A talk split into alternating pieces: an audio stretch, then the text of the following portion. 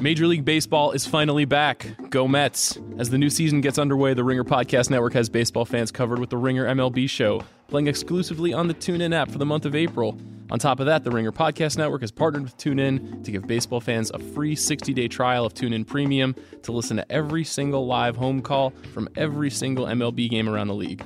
Catch the Ringer MLB show only on TuneIn during April, and with your premium subscription, listen to live MLB games on TuneIn. Just go to tunein.com slash ringer and subscribe. Download the TuneIn app and start listening today. TuneIn, your everything audio app.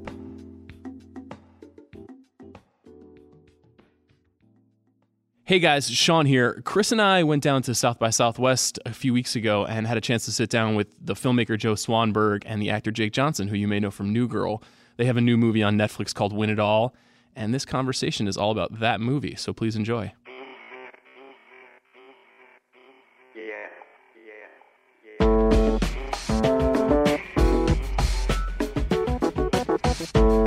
Hello, my name is Chris Ryan. I'm an editor at TheRinger.com. I'm joined in the studio in Austin, Texas, with my friend and coworker Sean Fennessey, who's also an editor. Hello. And we are so excited because we are joined today by Jake Johnson and Joe Swanberg, who have a movie at South by Southwest. They have Win It All, which we just saw last night. Rousing crowd approval rating, I think. It was a delightful movie. And I think I would say that me and Sean's review of the film is we turned to each other at the end of the movie and said, how far do you think it is to drive to Oklahoma so that we can immediately go play cards?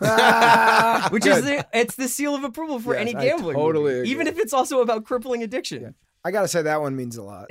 Uh, after the movie, I was we went to you know uh, the after party and we were talking to people, and the conversation got into a lot. The circle I was in about like the addiction of gambling. Yeah. I'm also a gambler, and I realized everybody I was talking to, I had a different read on. Where I'm like, oh, every time I see that movie, I do feel sad for Eddie. Yeah. I want to play poker. Yeah. I would love to play Hold'em. I would love if there was. I said tonight with the after party and the dance party. I'm like, if somebody walked up to me and said, uh, "This could be a bit, but there is a home game going on. It's a five hundred dollar buy-in."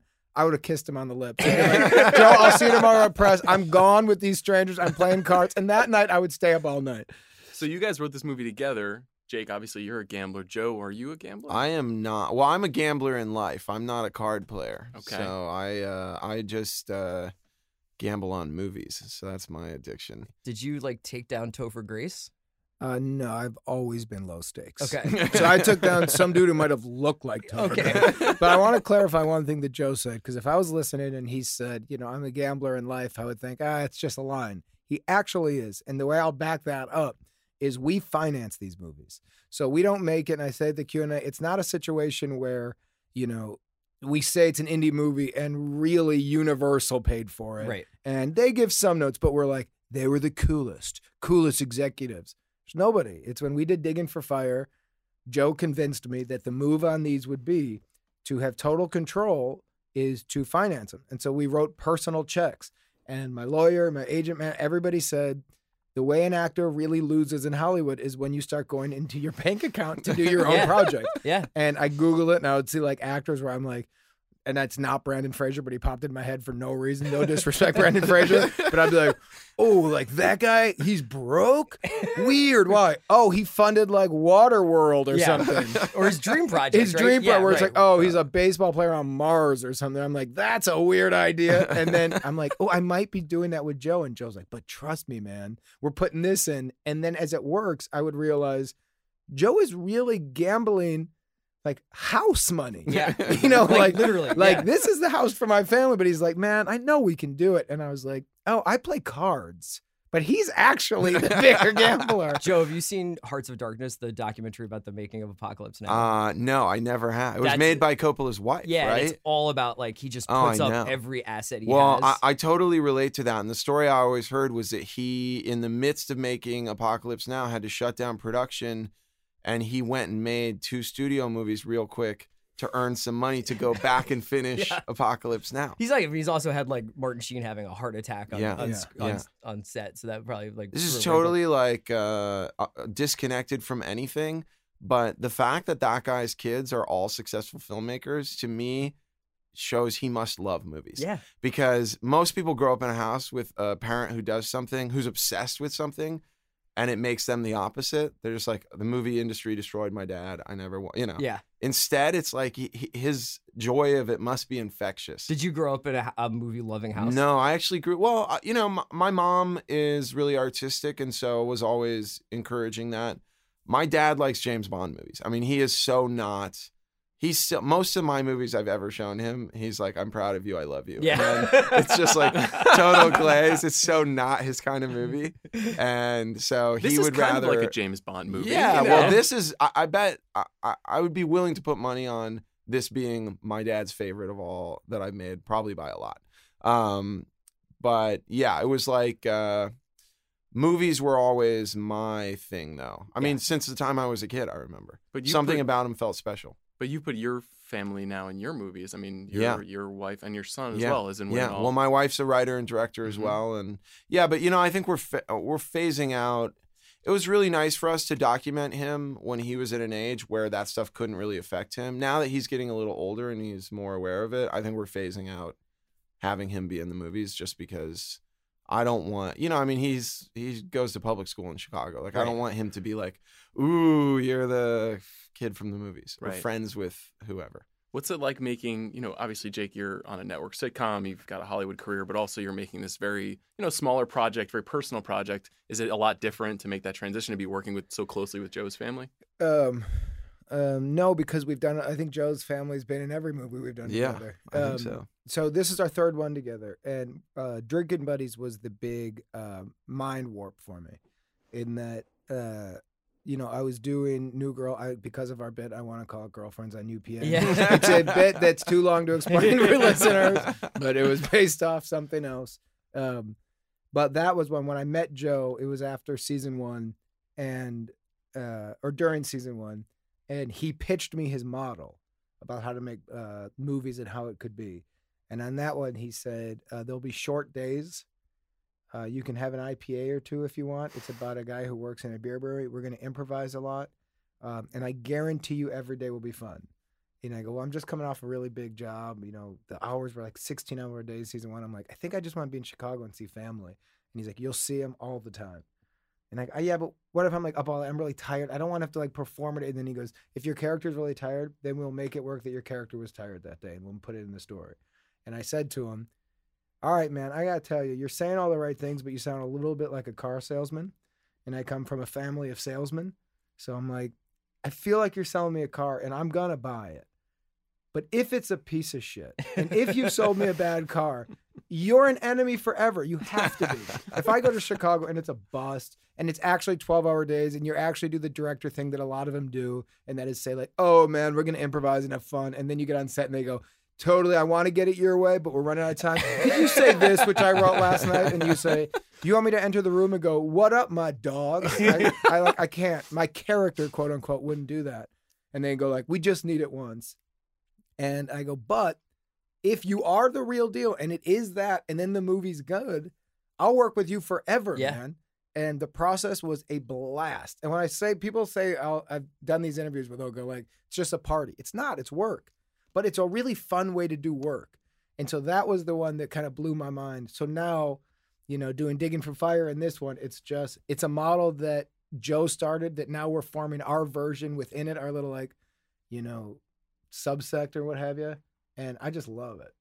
you talked a little bit about gambling, and I think that one of the great things about this movie is that um, I, I always felt like I was in a safe pair of hands while I'm watching it. You know, the, we there was a couple questions last night at the Q and A about like, wow, I expected something really dark to Mhm. happen. We were actually even teasing out like what were some of the various darker endings that could have happened. but you are gambling with tone. I mean, there must it must be a real tightrope walk to know. I mean, I thought the music did a really good job of like establishing like a kind of safety net around the movie in a weird way.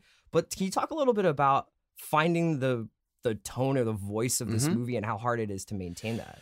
Uh, well, for the first time ever, we found it on paper before we got to set. I mean, Jake and I really challenged ourselves to write this one, and you know, we showed it to people. Jay Gasner at UTA gave a lot of nice feedback, and various other people. And so, uh, I think we learned through that process of sharing the script that the movie was way more intense than we, you know, we. saw. I coming off of Digging for Fire, we were like, let's make a comedy. Right. We have so much fun shooting these things.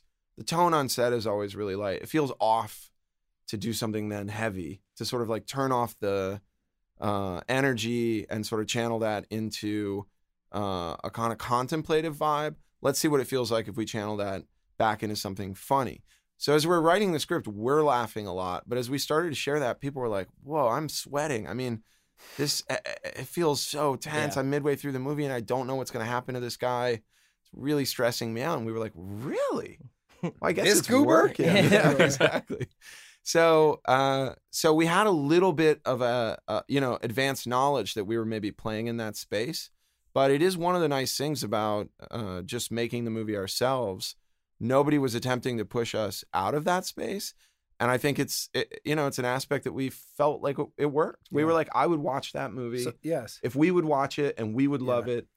Hopefully, other people would love it. But first and foremost, We're we gonna like it. we have to make a movie we're really Yeah. proud of. So we're in a weird spot to then open up about it where we put our own money in digging for fire and then we made our money back and we made a little bit more money.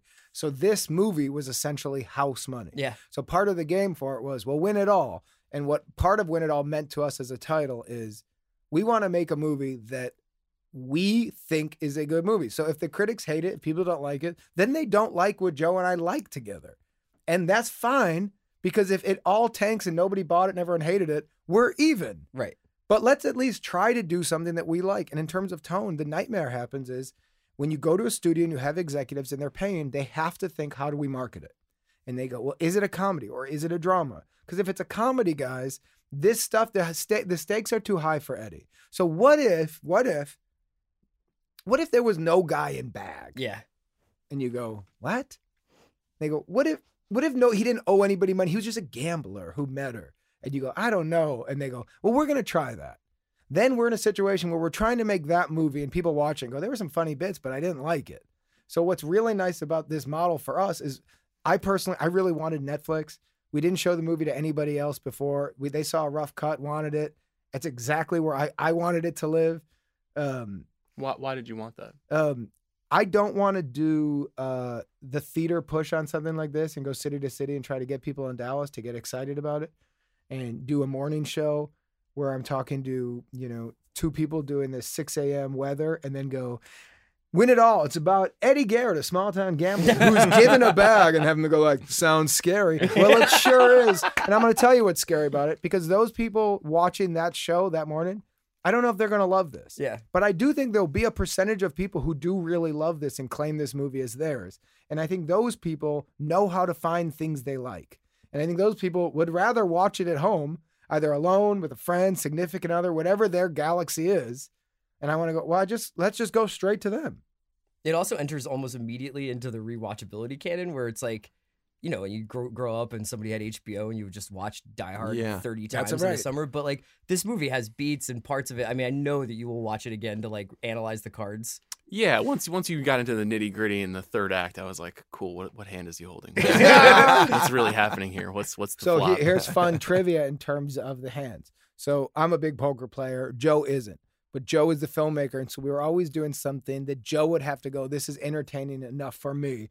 So I'm watching it. I care, but he is like, I don't care. I was about the nitty-gritty. foil. I was like, I'm your general audience that doesn't Right. know anything about cards, so I gotta like what I'm watching. I don't want to make the poker movie. I want to make sure we get the poker right, but also I'm not gonna go watch the poker movie. So let's make sure we're hitting both audiences. And so yeah, we were like the checks and But then here's balance how we actually shot it, which was really fun. That all those casinos you saw were built. So uh, uh, Swanberg has this unbelievable crew. What are the people with the women's name who built those sets? Amy Holmberg was our production Oh, designer. So she built yeah, that out of scratch. for no money. The I mean, it's crazy. ca- the casino in The Chinatown. Chinatown and the Yeah. appliance no, place? we were Okay. in an alley in Chinatown, and then we when you go inside, we're on a set Okay. that they built. wow. It it felt real. Yeah. Then in terms of extras, rather than getting characters, we just got like fifty to hundred gamblers and gave them. There was no money, but everybody got chips. And I would sit at a table with people with a real dealer, and I would we would all everyone's like, so what do we do? And we go, let's just run games. And I'd be like, guys, we're just playing. We're not playing for money. We're all having fun. But once you have chips in front of you, because everyone have the same amount of chips, people started getting really competitive. So at first somebody would do something and then I would show a bluff to let people know like I'm coming after you. So once you get got in front of everybody, everyone's like, "Well, I don't want that again." And then the camera was just constantly moving around the game. So we were all told, "Don't pay attention to the camera, just play cards." And so when there would be a big winning hand, it's because the table was winning. We had other tables where we were playing blackjack to get everyone together. So everything that you actually see in the movie is based off. We never cheated the hand. We didn't say this is a win, this is a loss. We just did five or six hands and then put it at where we needed it. Did you actually shoot those scenes at night, or did you shoot them in the middle of the day, but you had to like drink old style and pretend like it's three in the morning? Well, I we shot both because the Yeah. truth is those were big days for Yeah. us, and so we started shooting it from the day into the night. But it was a really bizarre environment to walk from like blistering sunlight into this really dark, sort of like dank feeling Chinatown casino, Yeah. and it was, it was we got lost in there. I mean, that was a trippy day. It was really smoky. It was the weirdest, best group of extras I'd ever been around because you're just in it. And we wanted a, a group that looked like those casinos look.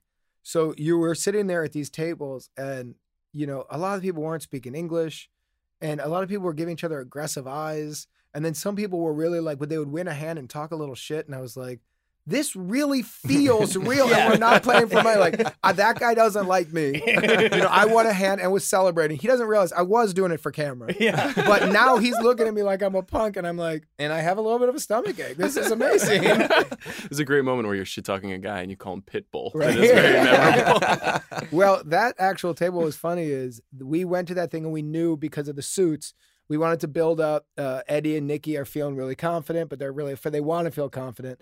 And then they come in and the guy makes fun of my outfit and calls me Blues Brothers. Well, the guy with the brown hair was really nervous. The guy who calls me Blues Brothers, but actually geeked up to go. So I was in there. We didn't plan any of the pitbull stuff at first, but the guy just kept gunning at me.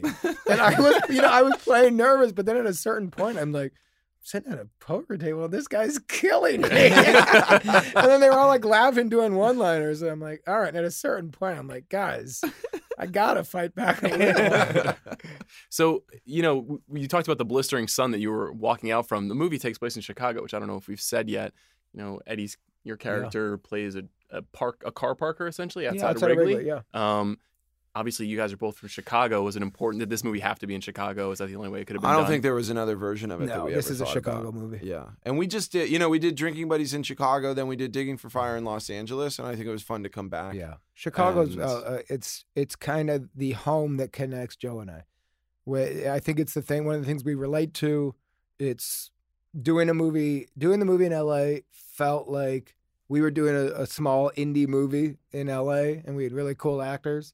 Going back to Chicago feels like oh we're doing our movies. Yeah. Where it's like these are where they belong. Like they it just it doesn't feel it wouldn't feel right if I was outside of like the Anaheim Angels parking lot. Yeah, right. It was Yeah. like no, these like these characters in this world based are based off Chicago. The there are moments in the movie where I was just like so blown away by like the weather. Mhm. Um, Yeah. I couldn't believe like some of the stuff you guys got the when they're first meeting, when Eddie's first meeting, when they're on the gazebo yeah, and the yeah. lightning the goes off in the storm background, in the or the- I know. the storm at the track. Yeah, I- obviously yeah. that's not Oh, that's planned, great. but when that's happening, are you just like, I cannot believe. It's one of the luck. nice things about working this way is we had we wrote a script for this one, so we knew all the beats, but also because of the improv and because of the open nature of it, uh, we get to be available for we- you know weather that would shut a movie down Yeah. normally. To us is like, oh, this is an exciting opportunity. Let's m- figure out how to make this work. And so we got some of our most beautiful shots in the movie from these random acts of nature. Yeah. Now, what's really miraculous is he leaves the track after this massive storm and arrives back in Chinatown to start gambling again, and it's raining. Two separate days. Oh, like Oh, an indie film never gets this lucky. Usually, a Hollywood movie gets to wait. They're like, all right, we're checking the weather. We'll move the schedule around. It's supposed to rain next Tuesday, so we'll be there or the then. James Cameron's rain machine. Yeah, we do not get that. We're like, cool, we got two days in Chinatown. That is it. Yeah. And it was uh, the continuity. We felt weird about it, actually. We were like, something's going right here in a way that we're going to be punished for this later. Like, we should not be having these things match. Yeah. So, Joe, you said you're not a big gambling guy, not maybe not even a big gambling movie guy, but the minute we got up from the theater, I heard Rounders Yeah, and you know yeah. the gam the, ori- the Yeah. original movie The Gambler and Mhm. Cincinnati Kid and California split. California Split. To- Obviously, well, is to probably me, the biggest Cal- one. Calif- I, I love California Split. Not being a gambling guy, it's one of my favorite movies. I just think it's a perfect movie. So, Yeah. so there, there is that reference point for sure. Did you guys watch those movies before you started writing or thinking about it, or were you just No. like, "This is a memory in my mind"? I don't like to do that actually. I don't know about you, no, but I but we're, we're we're like um I, think we knew these characters in this. Stuff. It wasn't coming from Yeah. a movie world; it was coming from a real life world. And so I, I actually get a little afraid of going back and rewatching stuff because I don't want. I love the essence of the movie. Like like to me, a California Split reference would be uh, really uh, nice compliment to the movie because I think it's so good. But I, you know, hopefully it's in like essence and vibe, not because it's like oh they did the shot from California Split. So I'm never. I- I'm purposely avoiding those kinds of reference points. I, I'm sure it came up just because we both love Yeah. it, but Yeah, Uh, uh, I, I didn't, but if there was obviously one, uh, I, I do love all the gambling movies. I just Yeah. think they're fun. Like every one of them, Rounders is one whenever that's on cable. There goes, there goes about 40 minutes. Yeah. You're in. It's just fun. Yeah. Uh, but no, we don't like to watch. There's so there's a running joke for us, and it's about a guy named Garrett. Uh, this character's last name, the production, Garrett doubles down. Garrett landscape and Garrett is a character. It's an alter ego we've created on our sets where he's basically, you know, the biggest d bag of all time of all time. But he's like, he believes he's the biggest movie star ever, the hottest hunk, the toughest fighter, the greatest of all time. And Joe is his director, who has been hired by the studio to just get one last movie on his I'm the I'm the only guy broke enough that I'll take the job and deal with him. but just really degrades him. And you know, Garrett really believes the crew loves him and loves his bits, but he has no respect for crew. Uh, he has no respect for anybody because the only reason everybody has a job is because of Garrett. So, long story short, the reason to say this is everything we do. There's somewhere in there. There's the heart of Garrett. So for us, it, this one started as we found a story structure where we liked the three act arc of it. We liked that big peak. We wanted the resolution. We knew the ending. We liked the inciting event. We liked the first act turn. We had enough of those story turns. Mhm. And then we were like, all right, now how do we make the lead guy Garrett? You know, and we don't want to make him a total goober, but we got to have a little bit of Garrett. So you're like, okay, so he's he's this guy going in, that's his brother, and then we filled out all the character after. So a California splitter or rounders wouldn't really help us Yeah. outside of being like, we just love how they did it. But there's no once we're past this is our basic story, then we're back into our world trying to make each other laugh. There's little things about Eddie that makes so much sense for the like it, the the the gold rope chain, um, which was like just such an interest, like a great touch. Where I'm like, ah, that guy, you know, like and it's like a guy who spent like his last 400 bucks on a necklace. Yeah, you know a few I mean? years back. right? Yeah, Yeah, yeah. He had a just- moment where he had a little bit of dough. Or even Yeah. like, what? How did you decide to how you were gonna do your hair? Because it's Um, like even that was like I was like, that's like that that's all like- came from Jake, I can say. Like that uh you came to me with a really strong idea of his look. And it was not what I would have thought or done. So it was really fun to to have you bring that. I've I feel like I've played cards with that guy a lot, and you know when I I, I for story exaggerate that I was a degenerate, but I've always been a small stakes guy. But I like sitting in casinos, so I'm somebody. If I'm not working, I could sit and play poker for 20 straight hours and be very happy. Speaking my language. Yeah, Yeah. and I'm not a good, but I'm not the the way Eddie was at the table where he's talking and getting into it. I'm the opposite of it. I could sit there quietly. I don't need to small talk. I just like playing. And there was always a guy at the table who pulled in who would have that look.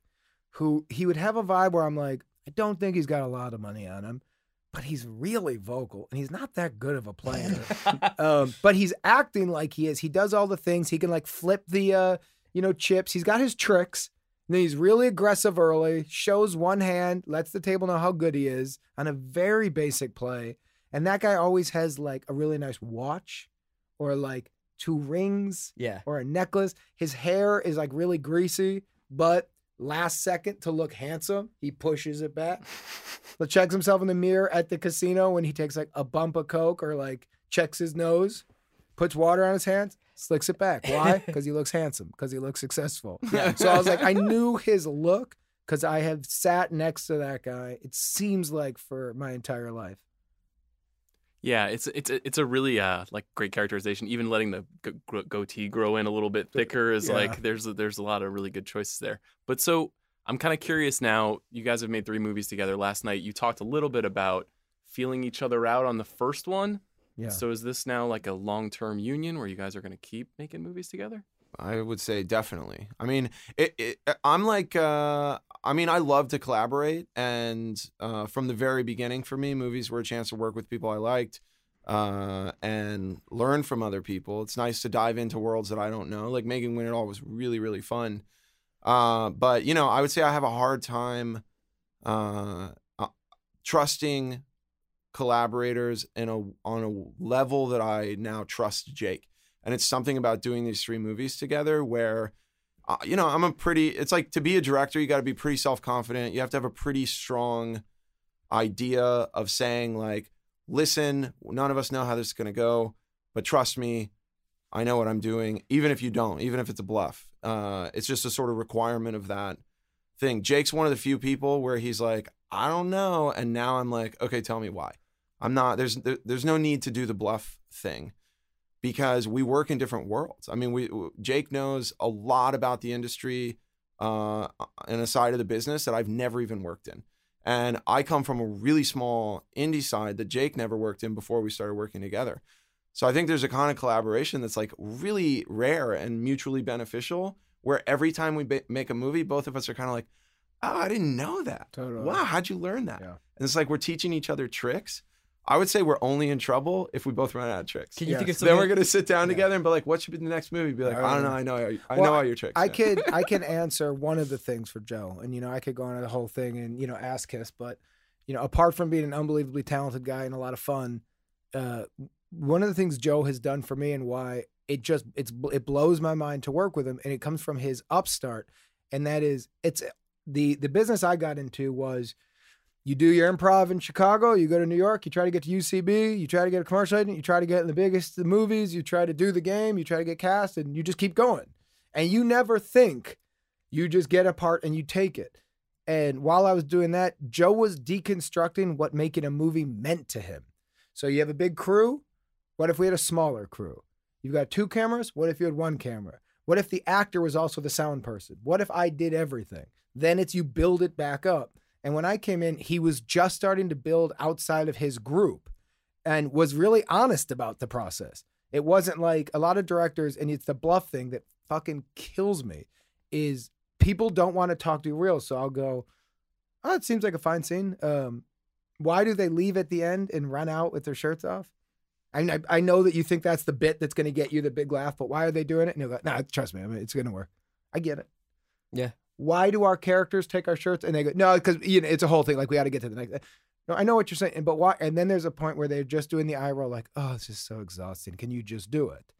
And what Joe will do is he'll break down where his thought process is, and a lot of times he's right. So then, as an actor, you go like, oh, okay, oh, you were thinking actually camera too.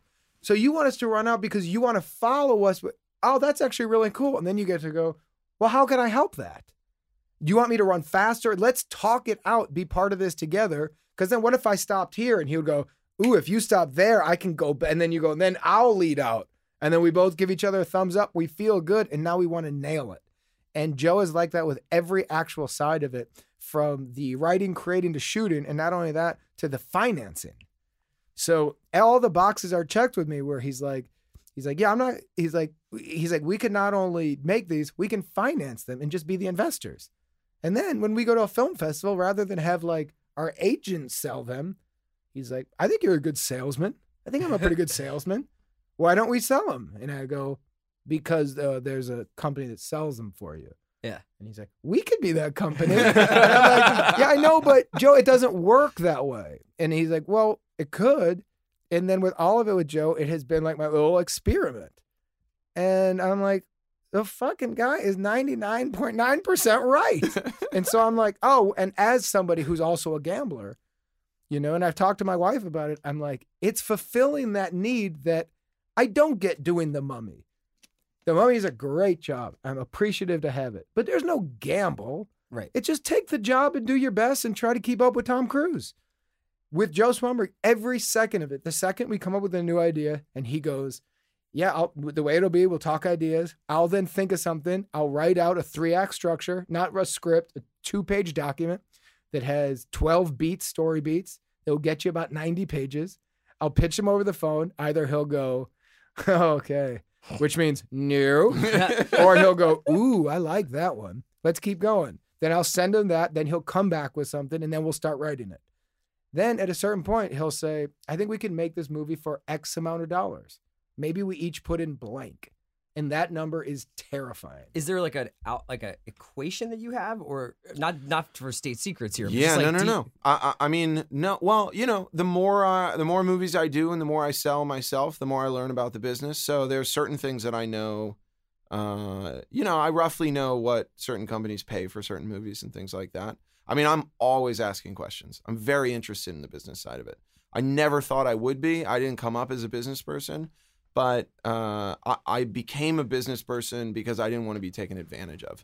And I think that the industry works in such a way where uh, from making drinking buddies and making happy christmas which is the one i did afterwards i learned a few fundamental lessons that i can't go back from and those lessons uh, to me are all based on uh, that the people who bring the value to a movie should be the people who are benefiting financially the most from it and the equation as it runs currently in the industry is almost the opposite of that You're definitely from Chicago. the most yeah, that's what I thought. But that's what he, we, it was like everything he was saying to me. I'm like, you're talking to my soul. yeah, yeah. You You're talking like to Steve my- Albini. Yeah. You sound like You're talking to my yeah. ancestors. Yeah. yeah.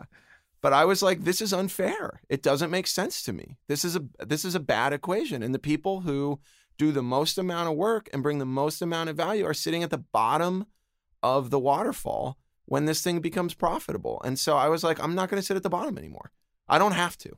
So I was like, what does it look like if I just go ahead and move myself to the top? Because I decided to. And then I did it and it worked great. And I was like, Jake, we, you got to move to the top with me. Stop sitting at the bottom. Yeah. And then I said, yeah, but they're all telling me I can't be part of that. And he's like, I know. And then I went, well, I am a fucking gambler. So what if I put X amount of dollars to the side? If I lose it, I feel like a big douchebag. But luckily, I'm on New Girl.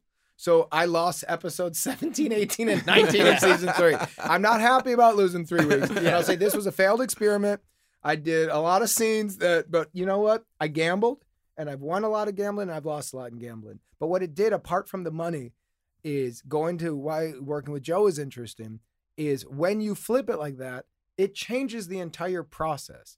Because then all of a sudden you realize again to you know be this guy because you're it's the art of it. Once you put your money in it, you better believe you're going to care about that product, and you better believe you go well. What is it that we do? We're not looking to phone it in. Well, what do we like to do? And that goes to win it all. Well, I want to make a movie that, and I what I wanted to do with this money for this money that I was paying, is I wanted to sit at the Paramount Theater and I wanted to watch Win It All. And the guy with the long hair who carries me out is one of my childhood best friends, a guy named Nick Poole, who has always been a guy I know is so funny. And I was like, I want him to be in the movie and I want him to be great. And I want a tone that feels as real as it is funny. And I don't care if anyone likes it because I know if he likes it and I like it, then that's money well spent on, you know, money that's already house money. And so it just feels like I don't know where else in this industry I get to play this game besides with him. So when it's will there be more? It's well, unless I'm out of the business, I don't want to stop working with Joe. If everybody in the town and the world stops watching our stuff, we'll still make it. It'll just be like an eight grand movie Yeah, exactly. about a guy named Garrett Exactly. eating M and M's and Skittles and getting fat.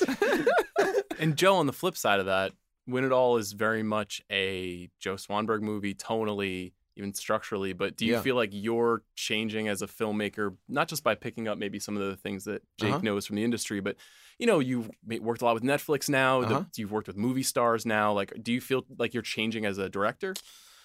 Uh, not really. What I feel like is I'm figuring out how to take the thing that I do and get people to watch it. You know, I mean, I, it's interesting because I bottomed out. I mean, I, you know, I, I made my third movie, which was called Hannah Takes the Stairs, uh, got a nice amount of attention for a small indie film. And then I made a couple subsequent films which didn't get much attention. Then I made another one called Alexander the Last, which Noah Baumbach produced and uh, also got some nice attention. So I was sort of riding the ups and downs of, uh, you know, a, a very small scale of indie production. But then I made several in a row that nobody saw. And I also was not learning or growing. I was like, I have maxed out what I can do in this space. So, you know, the change came uh, honestly for my own sanity. I was like, I don't know why I would sit here and spin my wheels if I have an opportunity to grow and try something different. And so I made Drinking Buddies as an experiment uh, which I did not know if it would be successful. I mean, I but I what what I did know is if I just went and made another of the things I was making, I wasn't. It definitely wasn't going to be successful, and I also was not happy. You know, I was sort of like uh, having this weird feeling on set, which I had always loved to be on uh, on set. I love working with actors, but I found myself there going like, I've done this shot before. I've framed this up before. I've I've filmed this conversation before. Like, what am I doing here again? And so it was uh, really nice to make Drinking Buddies and feel like I wasn't changing the things I loved about filmmaking. But then when that movie came out and people were really watching it, uh, I think it was the most surprising to my group of filmmaker friends who were kind of like, that's just one of your movies. Why, why this one? And I was like, well, it's interesting. We made certain changes that uh, make the film more accessible, more palatable. Actually, one of the reasons why I like working with Jake so much is he was a big part of that because I was pitching a story that was very uh, close to what we had, but also very open ended and sort of like treading into territory that didn't have a very strong narrative sense to it. And when Jake came onto that movie as an actor, he sat down and broke it down and was like, "Yeah, but what if we did this, this, and this?" And I was like, "Those are great ideas, man. Totally, that makes a lot of sense to me, and and seems like a movie I would like." And so, uh, you know, these kinds of adjustments uh, and the the very clear before and after of like the audience size for my work before drinking buddies and after drinking buddies said everything I needed to know because I don't want to make movies this is I, I, it's hard to say this because what I don't want to do is disparage uh, the movies I was making before or the audiences that were seeing them. But what I'll say is I reached a point where I was taking movies to the same film festivals I had been to the year before and the year before that and showing them to the same nine people who I saw at the last two movies. And I was like, this is not why I, I thought I wanted to be a filmmaker. I've reached a certain level of success that I never thought I'd get to. I'm really uh, grateful to be here. I don't take those film festivals for granted or those nine people who came out and saw my movies. I, I loved them, but also I was like, we could all just go get a beer and I could tell you a story. Yeah. I don't need to go through all the process of making the movie if it's just going to be you nine guys. You're my friends. Like, let's just hang out. And so when I reached that point, it, it had to change. The, there's something about there's like a certain urgency to win it all, even though it's like a very like nice summer movie and it's every people are eating outside and walk. It's like got a nice vibe to it.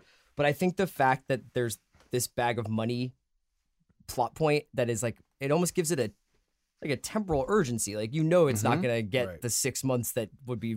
Hey, I can just mm-hmm. work it off right. and be fine. yeah. And so when you're cutting, are you like this is new like this is does it feel different when you're cutting something to a tempo like that almost yes definitely i mean this movie had an engine that none of the other movies have drinking buddies was really fun but drinking but there's nothing happening in the first five minutes of drinking buddies where you're like oh i know what's going on yeah.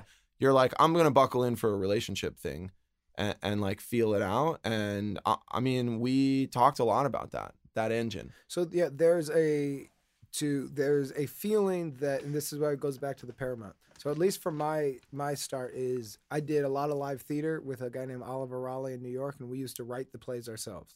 And you would get in a room, and every once in a while you would write something that would have a story engine. And once the story would kick off, you would feel the audience start nodding their heads, and you would see people look at each other like, "Oh, I like this one."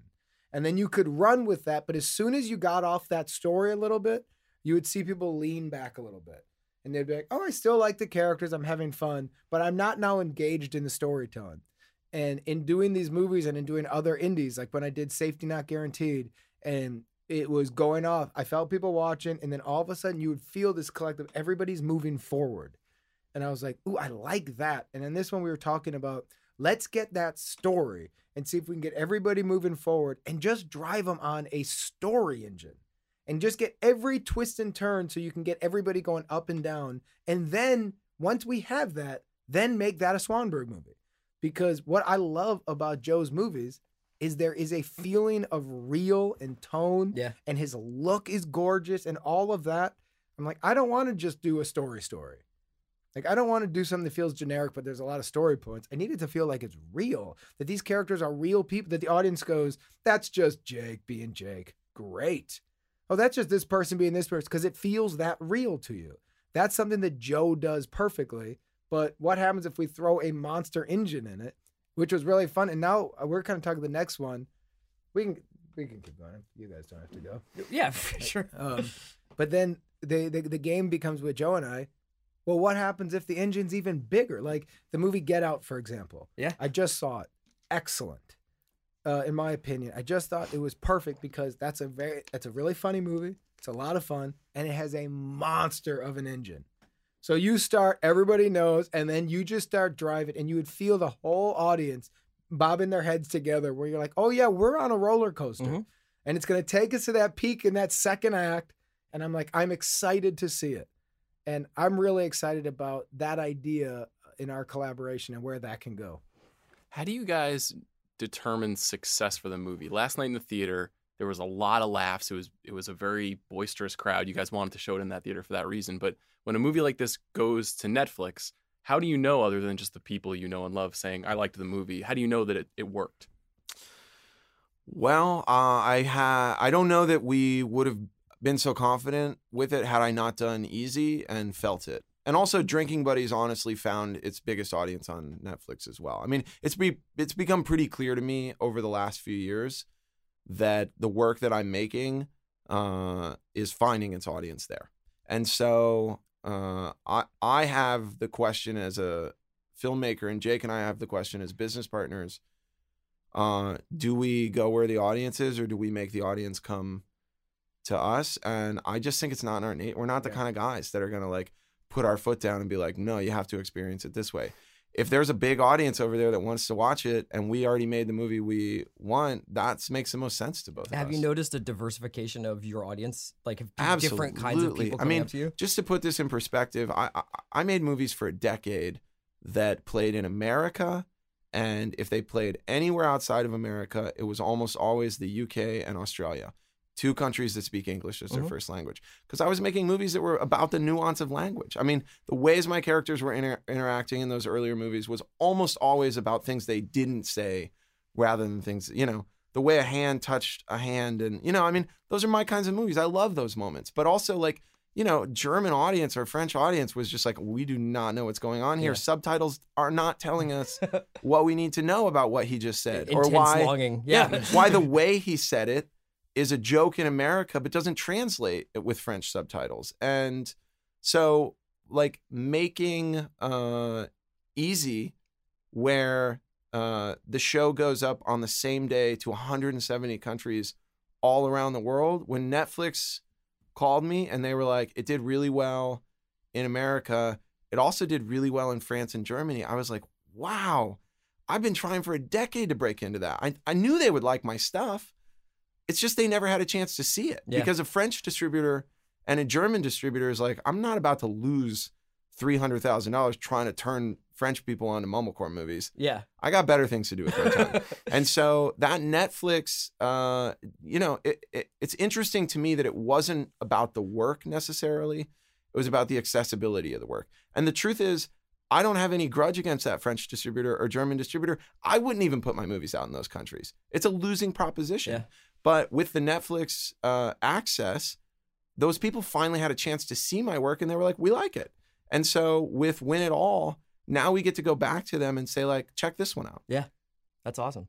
I also feel in terms of what makes how do you know if it's a success or not? Uh, honestly, and it seems kind of weird to say, but if Joe's really happy and I'm really happy with it, I would really like people to like it, and I would really like critics to like it.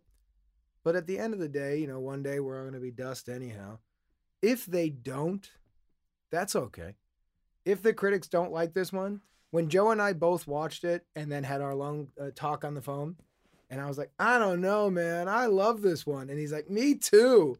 And I'm like, this is the movie we talked about in my house. And, my, and we're like, absolutely. And I think this bit works. Yeah, totally. Me too. And do you think that? Yeah. And I think, and we're like, great. Good win, man. Feels great. I was kind of done with it. Yeah. I felt like great. And then Netflix came in aggressively, and that was the great. So outside of that, like even doing press, it's like fun. Love to talk to people. If somebody's like, we didn't like it, but we're at the USA Today, well, then we don't need to speak. It's okay. I'll talk to you in the next one. But if you don't like it, like it's fine. If Yeah. somebody's not into it, but they want to hear our thoughts on it, I'm not here to convince you. Fuck off. I don't need to debate with you. Yo, you didn't like the ending? That's okay. Talk to the next Joe. Like these movies, we're making them in this new world in 2017, which is what I love about it, is you can make content for yourself. And if people like it, then awesome. Yeah. And I'm like, guys, it's the craziest. We get to cut out all middlemen and just make work and say, do you guys like it? Guess what it's going to cost you? Nothing. You already have a subscription. so try it. And guess what? Click on it. You already pay for Netflix. You're at home. You and your lady are having a drink. Everything's good. You've watched all the Friends episodes. You, you, you're done with that. You go, all right. You either know Joe through Easy and stuff, or you go, oh, it's Schmidt from New Girl. Should I watch that? That's not Schmidt. Oh, it's the other one. Fine. Just hit it. And you start it. And if in those first few minutes you're out, I get it. But if you're in and you like it, then that's actually the fan we want who then goes, what else have they done? I'm like, oh, let's just make movies for that person and say, yeah, you want to watch this one again. You just put your baby to sleep. You got two hours before it starts crying. Here's an hour and a half. Yeah. Uh, and that's a model I'm very personally excited about. Well, thank you guys so much for coming by. We love the movie. We're so happy that you guys. It's were great. able to Watch it. with When us. is it out? Uh, it'll be out April 7th. April 7th. All right, so this will go up right around then. Yeah. Thank you so much. Thank you guys. guys. Always Thank fun you, to guys. see Thank you. Really appreciate it.